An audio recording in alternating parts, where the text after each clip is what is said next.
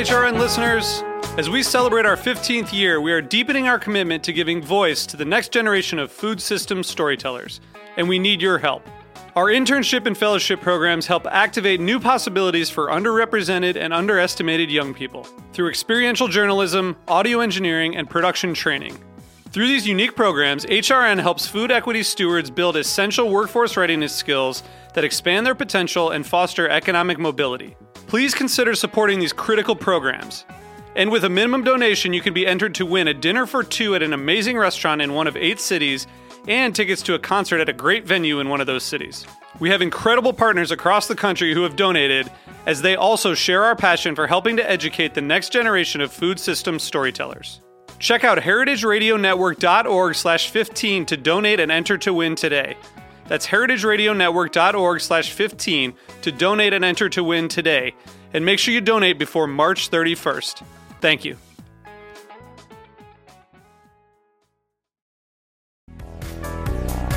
Whole Foods Market celebrates Earth Month with Do Something Reel Film Festival, a collection of six provocative, character driven films focused on food, environmental issues, and everyday people with a greater vision. Come see one of the six features at City Cinemas Village East from Saturday, April 16th through Thursday, April 21st, every night at 6 p.m. Learn more about the films and special events at www.dosomethingreel.com. That's www.dosomethingreel.com. Sponsored by Whole Foods Market.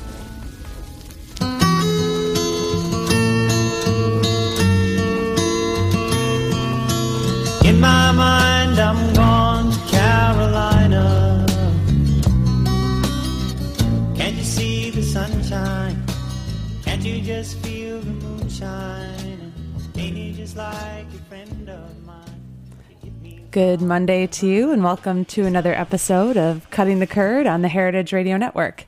I'm your host, Anne Saxelby. My co host is Sophie Slesinger. And today we are continuing our State of Cheese series with a trip to North Carolina, home of James Taylor, appropriate for our theme music. And um, in doing a little bit of research, Sophie actually uncovered that the state beverage of North Carolina is milk. Yes. So, you know, this seems like a very, very, uh, it's going to be a riveting state of cheese on cutting the curd. Um, so, Portia, are you with us? I am. Thank you so much for taking time out to be on the show. I'm delighted to do that. It was great to hear James Taylor on the radio there. I was thrilled. Um, and I'm also happy to learn that the state beverage is milk. I did not know that. Yes, I think it was decided in 1987. Mm. I'm pretty sure. At least that's what Wikipedia said. Well, I'm a little embarrassed not to have known that. I don't know what the state beverage of New York is. Yeah, I don't know either. It probably isn't as wholesome as milk, though. I feel better then. yeah. uh, so, can you tell uh, can you tell us a little bit about um, Chapel Hill Creamery and how you got started and what kind of cheeses you make there? Sure. Uh, my partner Florence Hawley and I started Chapel Hill Creamery 10 years ago. And we're here in the Triangle area of North Carolina. We milk about 30 Jersey cows. We make a variety of cheeses. We started out intending to provide a local uh, market with a variety of cheeses. And so our our initial plan was to start out with fresh mozzarella, which we would sell at the farmers markets locally, and then branch out into other cheeses to sell primarily at farmers markets. So th- that's how we began, and over time, we've continued to maintain a fairly wide variety, probably a little wider than is actually smart because it inhibits our efficiency to some extent, but it's an awful lot of fun. Absolutely. And, uh, we're, we're starting to focus on a couple of our cheeses a little bit more and, and distributing a little more broadly. Now, um, so that's interesting. So the farmers market model was always your your model for how you wanted to sell your cheeses. Yes. Well, and I feel like uh, that's uh, in a way. Then I, I feel like a lot of cheesemakers we talk to, if you're selling at market, it is a challenge because your customers want variety. Yes, they do. Um, I, I think we're a little spoiled here in the United States because we expect so many different products all times of the year. Right. So we, we expect to go into the stores in December and find strawberries, and of course, um, we can find them, but they're from quite a distance away, and they're not part of the local agricultural scene that, that we feel committed to. Well, that's interesting because, well, I feel like in in Europe, um, you know, more so than other places, probably whole regions are kind of defined by maybe one or two or three different kinds of cheese that are made there. Um, and yeah, it's very. I feel like it is sort of an American, you know, phenomenon that um, a small creamery would make 10, 12, even fifteen different kinds of cheese. Yeah, we we um, we don't really have the tradition behind our food in a lot of ways that that there is in Europe, and so um, we're we're actually in the process of creating our own traditions. Absolutely. And so, is there any cheese that's kind of uh, that the you know the South or North Carolina was known for at some point? Not really. People would put milk out, and and you'd have clabber, and you know maybe make some cottage cheese, mm-hmm. and maybe make butter and have buttermilk, but uh, we we don't have that kind of rich tradition of um, of cheese making that uh, other parts of the world have. And so, can you can you tell me? I mean, I've heard the term clabber before, and I should I feel like it's something I should know. But what what exactly is clabber? Well, um, when you put milk out in the atmosphere, there are bacteria everywhere, and most of those bacteria really like milk. And what they effectively do in the milk is they turn lactose in milk into lactic acid. And as that process continues, when the milk reaches a certain acidity, it will start to make a weak curd. Mm-hmm. That's clabber. Ah, okay. And so, how would people traditionally eat it? Is it something that you just have for breakfast um, with a little bit of fruit, or with a little? You know, I, you know, I'm not really sure about that. I think you can continue to let the process go on, and you can get more whey and a, a little stronger curd set. But um, I, I have to admit, I've never really eaten clabber. That maybe be... maybe uh, Steve will know on the next segment. yeah, the clabber mystery continues. um, but I bet an alert reader will or alert listener will call you up and let you know. I hope so. Yeah, if anyone out there listening knows about clabber, give us a call, yeah, call or email us at info at heritageradionetwork.com. We can do that too. Um, so we were talking about the different varieties of cheese that you sell. Um, and what is your most popular variety?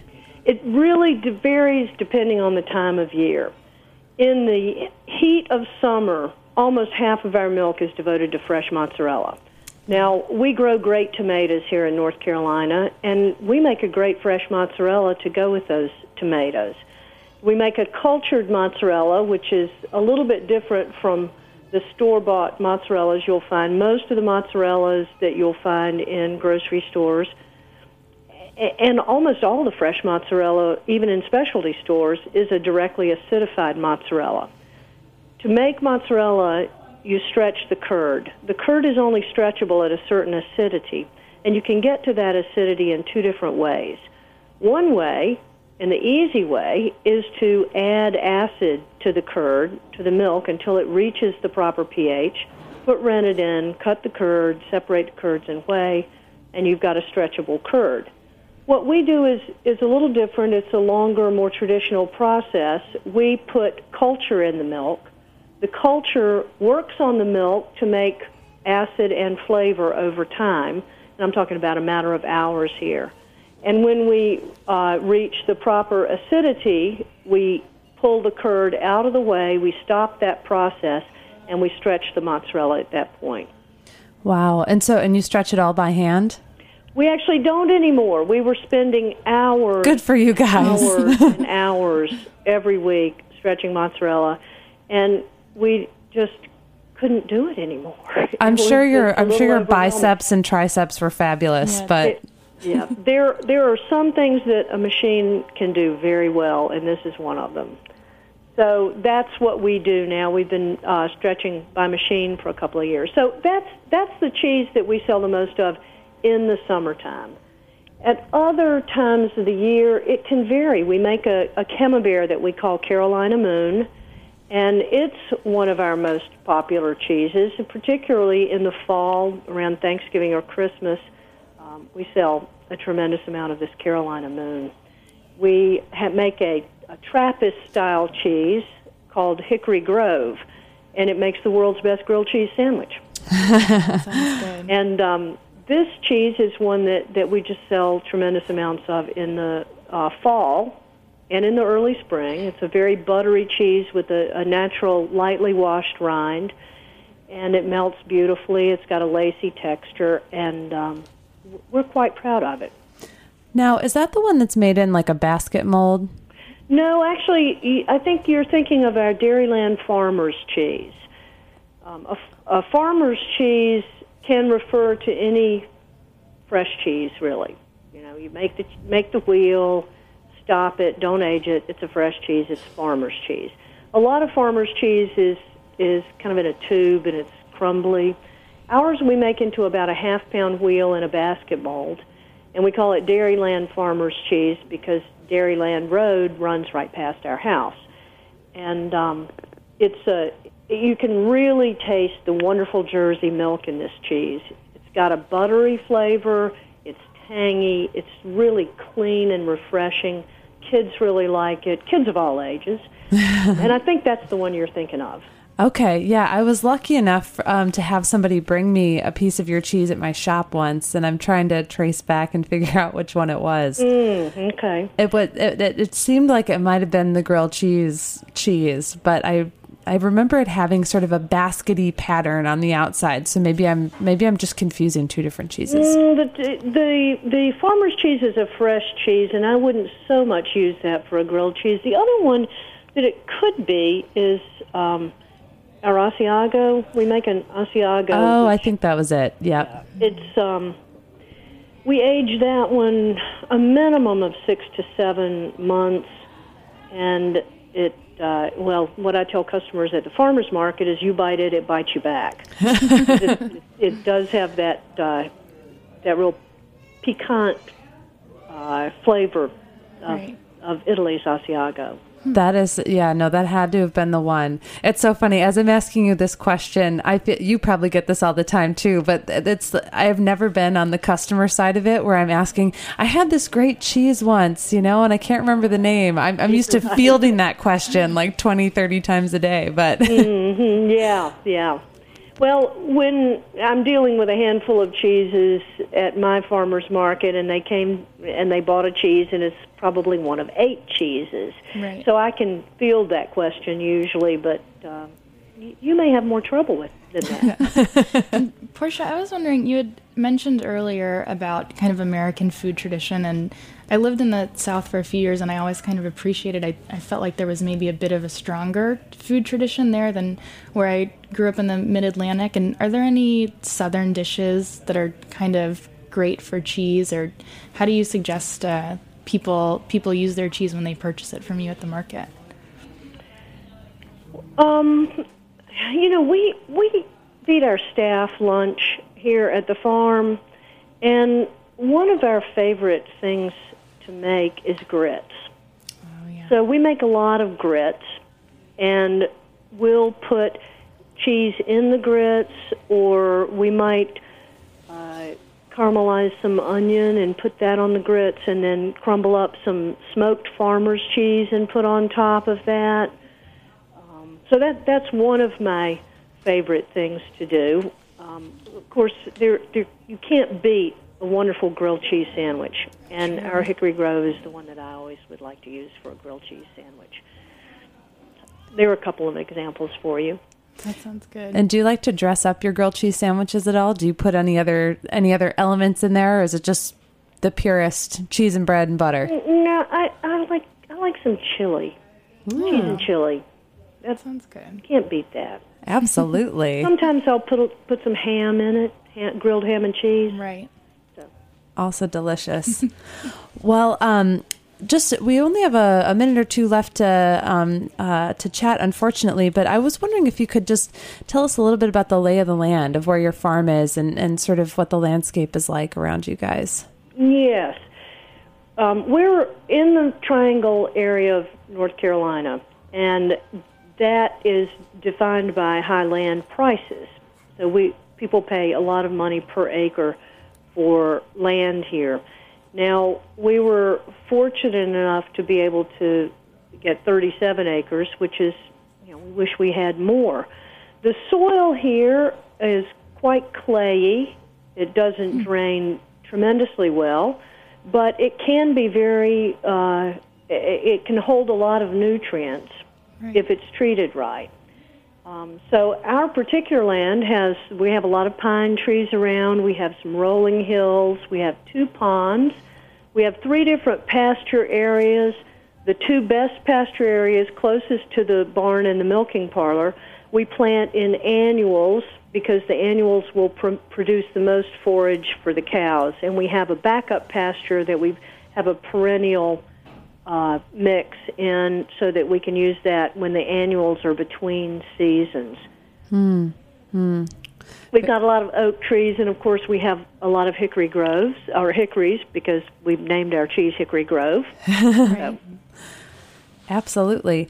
Oh, well, I would love to um, keep chatting, but unfortunately, we've already come to that halfway point in the show. Um, so we're just going to have to have you back on the show at a later at a later time, if that's okay with you. sounds great. It's been a lot of fun.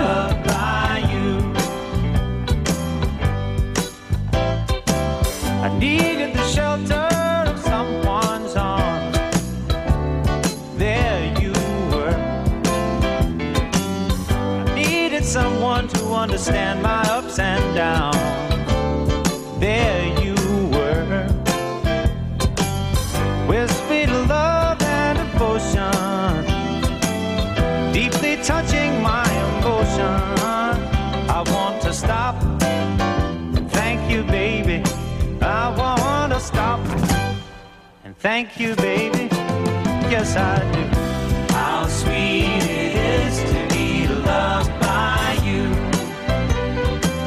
so fine. How sweet it is to be loved by you. I close my eyes at night, We are back on Cutting the Curd on the Heritage Radio Network. Uh, I'm your host, Anne Saxelby. My co host today is Sophie Slesinger, and we are talking about the state of cheese in North Carolina. Our first guest was Portia McKnight of Chapel Hill Creamery, who brought about an interesting, uh, I don't know—a little interesting tidbit. Um, she mentioned that in the South there was a tradition of eating clabber which is essentially like a soured um, a soured milk product. And um, I, I realized that I personally didn't know very Yeah, much about it. Heard of it. Um, yeah, I feel like it's one of those sort of um, interesting sort of fermented food products that's kind of gone by the gone by the wayside a little bit. um, but you know, it's funny. Pretty much every culture in the world has a tradition of eating very simple, fresh, um, freshly fermented, um, if that can be if that can be a, a term, um, milk uh, dishes.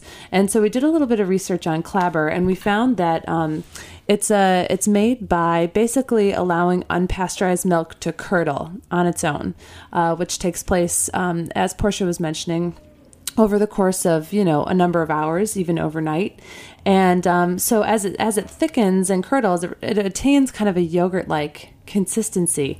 Um, and uh, when we did a little research on it, um, it said that in rural areas of the South, people used to eat it for breakfast with brown sugar, nutmeg, and cinnamon, or, or sometimes a little bit of molasses, sometimes of uh, you know a little bit of a sweetener, um, or some people ate it a little bit more in a savory way with uh, black pepper um, and a little bit of cream poured on top, uh, as if the raw milk itself weren't rich enough. Um, and so uh, it says that clabber was actually brought to the South by Scottish people who settled in the Appalachian Mountains. Um, and it's uh, actually sort of a, a relative of the Scottish uh, clotted cream known as Bonny Clabber. Um, so uh, this is a pretty, I don't know, pretty direct descendant from Yeah. uh, the Scottish people who settled there. Who knew in the South? I know. The United Th- States. they brought all kinds of good stuff. They actually brought um, uh, the tradition of um, fiddle, fiddling, and old time yeah. music as well. Um, so yeah, the Appalachian Mountains have a really, really strong uh, Scottish heritage, And so Clabber apparently, you know, was part of it. Um, and now it says it's actually kind of a, a difficult to come across because um, unless you're dealing with unpasteurized milk, it's sort of a difficult product uh, to make. Um, pasteurized milk basically doesn't have all the good friendly microbes you would need to let it um, you know sour to a pleasing effect so you would have to add um, a little bit of buttermilk or sour cream to your milk if you wanted to try to make clabber but there you go we're gonna have to Yeah. we're gonna have to try it Make some for breakfast this weekend. exactly round up some unpasteurized milk somewhere Yeah. So, thank you. This has been uh, an episode of Cutting the Curd dedicated to the state of cheese in North Carolina. Uh, we chatted with Portia McKnight of Chapel Hill Creamery, and um, we do want to also mention that uh, if you are if you are hungering for cheesy, uh, more cheesy knowledge and uh, and adventures of any kind, Saxelby Cheesemongers has put together our first uh, day away trip of the season, which we would love for you all to attend. Um, our day away trips are designed to get um, cheese lovers out of the city and out to the farms where cheese is being made and where local agriculture is happening. So the first trip is on Saturday, May 7th. It's from 8:30 a.m. to 7 p.m. and we're going to be headed out to the North Fork of Long Island where we're going to be eating some local goat cheese from Catapano Dairy um, and then visiting Bedell Cellars Vineyard uh, which is a really wonderful winery out there, and also um, the Noank Aquaculture Preserve, um, which is a uh, a sort of um, a place dedicated to growing oysters and rehabilitating the oyster population in the Peconic Bay. Um, so we're going to do oysters, cheese, and wine. It's going to be really, really delicious. Um, so if you're interested, uh, tickets are $125 and you can register online at saxelbycheese.com. Uh, thanks again for being with us, and we will see you next Monday for another episode of Cutting the Curd. Thanks for listening.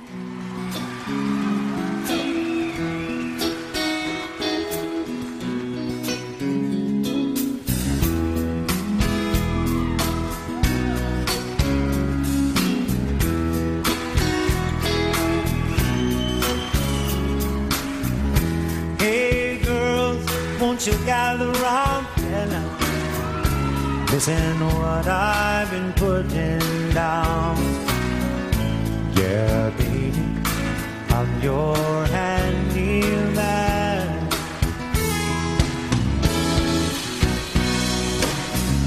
I'm not the kind to use a pencil The following message has been brought to you by Fairway Market. What's the buzz about honey? Well, those busy little bees are up to something, and it is delicious. The Fairway label honey is superb. Fairway only hires worker bees that are the best at what they do. This makes for a great tasting, high quality honey at an amazing value with the Fairway stamp of approval. And on top of being delicious, honey is a great substitute for other sweeteners and can even benefit your health. This includes better energy, respiratory improvements, and balanced blood sugar levels. It's a no brainer. Get your Fairway honey today.